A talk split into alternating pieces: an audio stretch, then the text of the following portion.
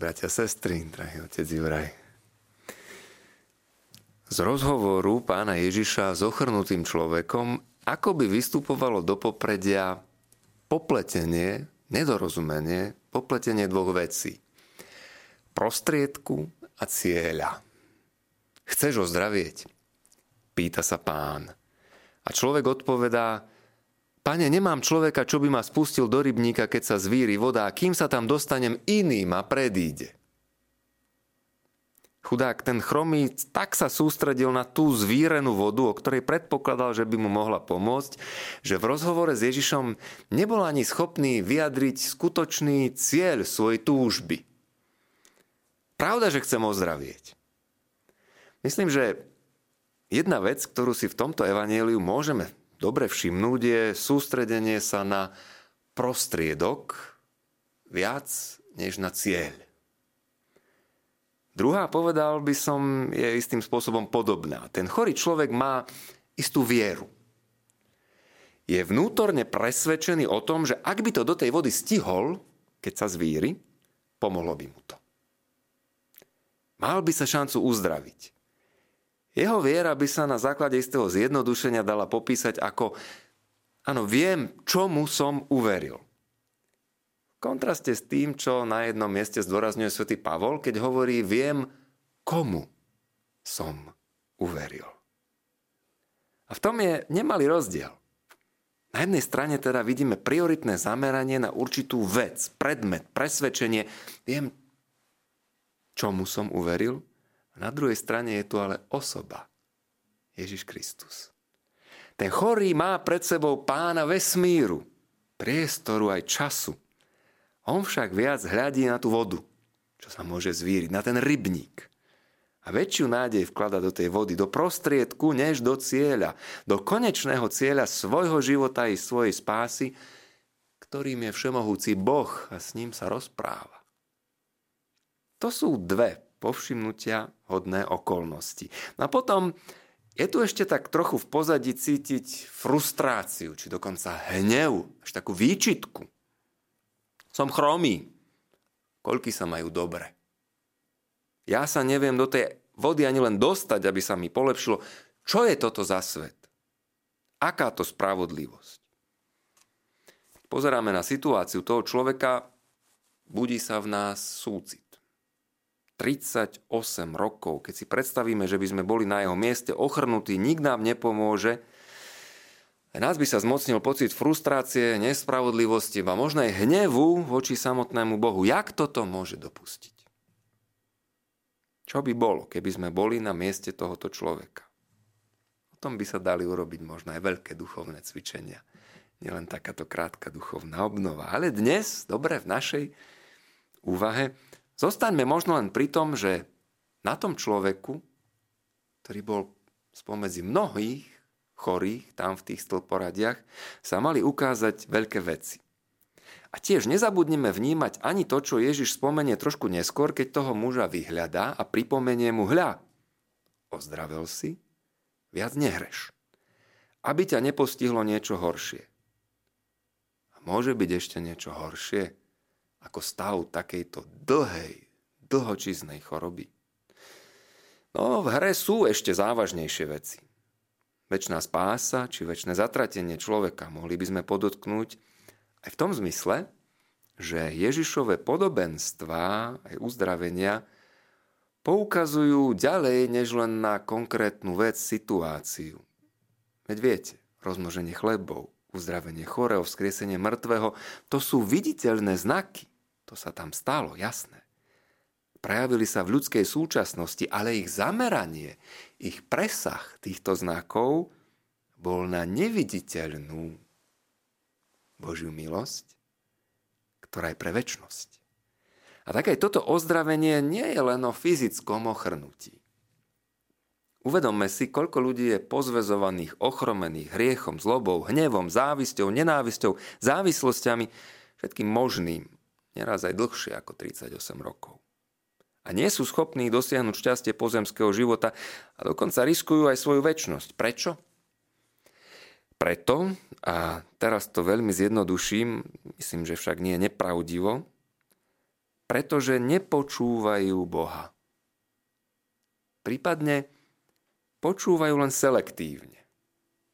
Počúvajú to, čo chcú počuť a z príjmu im vypadáva to, čo počúvajú neradi, čo im nevyhovuje, alebo im, ako povieme, nepasuje do krámu. Keď z Božieho slova počujem len to, čo chcem. Keď zo slov svojich rodičov, učiteľov, priateľov, kolegov zás počujem len to, čo chcem a ostatné prepočujem. Koľkokrát sa takto vieme správať. Syn sa vrátil domov a snažil sa tak nenápadne prešmiknúť poza pohovku v obývačke a otec si to všimol a hovorí, kde si bol? Z rúbsakom mu ešte trčali korčule. Hovorí, dúfam, že si nebol na tom jazere. Som ti zakázal tam ísť, ten ľad je tenký, sa tam môžeš preboriť. A hovorí, otec, vieš, prepáč, no, tak už nechcel klamať. Hovorí, bol som. Korčuloval som sa. Ale to pokušenie bolo silnejšie ako ja. Ne, nehnevaj sa, nemôžem za to. Nie. Aha. A tie korčule si si tam na čo bral? No tak vieš, keby prišlo pokušenie. Vyberieme si, čo nám vyhovuje, a ostatné prepočujeme, odignorujeme. Všimnime si naopak, že Ježiš dobre počúva, čo ten chorý človek hovorí. Nechá ho rozprávať. Ale v jednom okamihu celú situáciu obracia tak, aby sa dostala do správnych koľají. Nediskutuje o tej zvírenej vode, lebo to je prostriedok. O tom, ako sa tam dostať, či to naozaj pomôže alebo nepomôže, ale vraví tomu človeku, vstaň, vezmi si lôžko a choď. A tu sa plní cieľ. A plní ho niekto, nie niečo. Človek je uzdravený a príčinou jeho uzdravenia je Boh. Osoba, nie vec. Drahá sestra, milý brat, aká je moja viera? Verím niečomu? Alebo som spoznal, uveril niekomu? Spoznal som už Boha a uveril som mu. A ako to mám vedieť? Možno sa opýtaš. Jednoducho. Polož si otázku a odpovedz na ňu prosím ťa naozaj úprimne. Je pre mňa Boh prostriedok alebo cieľ? Je pre mňa Boh prostriedok na dosiahnutie mojich cieľov, materiálneho zabezpečenia, zdravia, úspechu alebo je pre mňa Boh cieľ celého môjho života, celej mojej existencie, mojej práce, môjho úsilia. Mnoho ľudí o sebe tvrdí, že sú veriaci. V skutočnosti ale veľa toho, ktorý je najdôležitejším skutočnosti však toho, ktorý je najdôležitejším prameňom aj cieľom ľudského života, majú len za prostriedok. A ich viera má skôr taký magický podtón. Vkladáme nádej do obradov a znakov, nie však pre ich poukaz na vyššie skutočnosti, ale stačí nám to zameranie na účinok pre tento svet, pre tento čas. Aj tam všetci boli fascinovaní, bol niekto uzdravený. A ten poukaz viedol oveľa vyššie. Zameranie viac na prostriedok, než na cieľ, uverenie niečomu skôr než niekomu, môžeme pozorovať aj v tej druhej časti Evanielia u farizejov. Čo máš čo nosiť lôžko v sobotu? Čo si to dovoluješ? Ten, čo ma uzdravil, mi povedal, vstaň, vezmi si lôžko a choď. A ten si čo dovoluje? Uzdravovať v sobotu? Veď to sa nesmie. A my dobre vieme, aký je zákon, aký je obsah našej viery. To tomu protirečí. Takže toho, kto robí takéto veci, v sobotu treba čo? Prenasledovať a už aj išli po ňom. Dnes na to pozeráme, pýtame sa, je to možné? Veriaci sa dali prenasledovať Syna Božieho. No ale, milý brat, drahá sestra, keby som žil v tej dobe, neurobil by som to isté ako veriaci. Cestoval som prednedávnom v zahraničí autom po viacprudovej diálnici a čo si podobné to bolo ako ten náš známy úsek z Bratislavy do Trnavy. No a netrvalo dlho, aj tam sa objavil vodič, tvrdohlavo idúci svojim tempom v strednom pruhu. Auta idúce rýchlejšie sa pri hustejšej premávke dostávali do komplikovaných situácií, ak sa zaradiť, ako ho predísť, teraz správa či zľava ubrzdiť. Tomu ešte samozrejme nešiel konštantnou rýchlosťou, ale raz rýchlil, raz ubral, raz vás predbehol, raz ste ho na tom, na tom tempomate zase začali dobiehať. A hneď som videl, tak ako to aj u nás býva, ani v zahraničí nič výnimočné, niekoľkých školiteľov, ktorí ho obehli a predvádzali mu s blikajúcou smerovkou, že sa má zaradiť do krajného právého prúhu. No jasné, že ich ignoroval. Takto niektorí skúsili tesnejšie a prudšie okolo jeho predného blatníka. A niektorí aj s trúbením. Tom ďalší videl som s gestikulovaním. Nebudem opakovať. Aby mu bolo jasné. Ale nepomohlo. Mňa ale zaujal príklad pani, ktorá šoferovala auto predo mnou. Niekoľkokrát toho tvrdohlavého pána idúceho v strednom pruhu dobehla, lebo menil rýchlosť, ale vždy počkala, kým prejdu auta, dala smerovku, prešla za neho do stredného pruhu, potom do ľavého, zo široka ho bezpečne obehla a zasa sa pekne zo smerovkou vrátila do krajného pravého pruhu. Mal som z toho chuti ho aj ja vyškoliť, priznám sa, alebo aspoň vytrúbiť trochu. Ale príklad a trpezlivosť tejto pani mi to nedovolili. Rozmýšľal som, že pozri, ona ti fakt netrhá kúkoľ. Počúvala možno evanielium. Naprávanie druhého, niekedy aj horšími prostriedkami, než ten druhý sám používa, nepatrilo do jej repertoáru. Tá pani sa tak nesprávala. Videla, že jej blížny sa správa tak, ako by ona nechcela, aby sa k nej správal, ale aj napriek tomu, vo vzťahu k nemu sa ona chovala pekne. Ohľaduplne, trpezlivo. Nenaprávala to, čo sa nám javilo ako zlo, Nesnažila sa trhať to, čo vyzeralo ako kúkol, tak povediac, hneď v priamom prenose. Bol som prekvapený. Spontánne mi prišli na mysel slova amerického profesora Jamesa Carseho, autora zaujímavej knihy Finite and Infinite Games, konečné a nekonečné hry, ktorý pri jednej príležitosti vyslovil dokonca presvedčenie, že All evil is attempt to eliminate evil, že zlo sa vždy prejavuje snahou o odstránenie zla.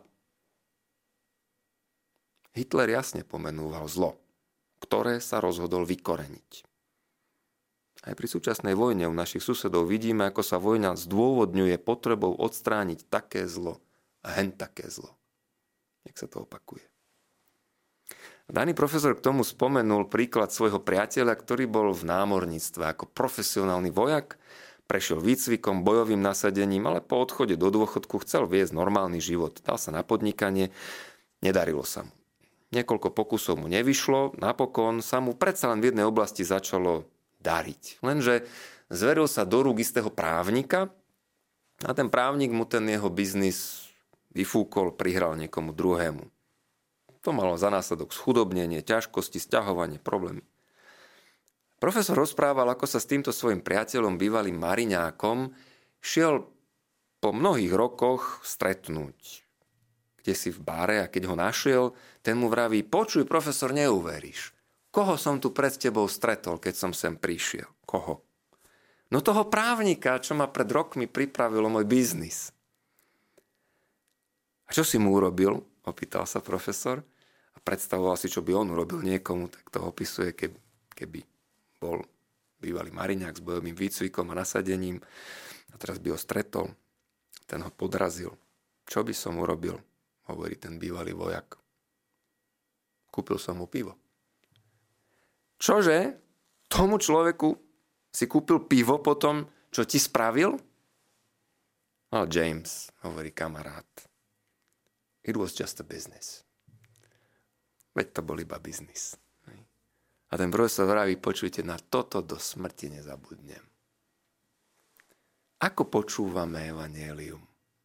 Keď tam napríklad počujeme, že kto ťa núti ísť s ním jednu míľu, chod s ním dve. Tomu, kto ti chce vziať šaty, nechaj aj plášť. Keď ťa niekto udrie po pravom líci, nastav mu Poznáte to všetci však? Ako vnímali a počúvali sväté písmo? Ako to robíme my? Poznáme ho.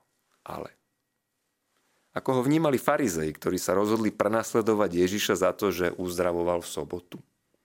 Vykoreníme zlo. Keď sa rozprávame o povolaní tento týždeň v rámci duchovnej obnovy aj tu v našej televízii, povolanie samozrejme predpokladá počúvanie. Bez toho to nejde. A to nie je selektívne, počúvam, čo mi vyhovuje, ale riadne.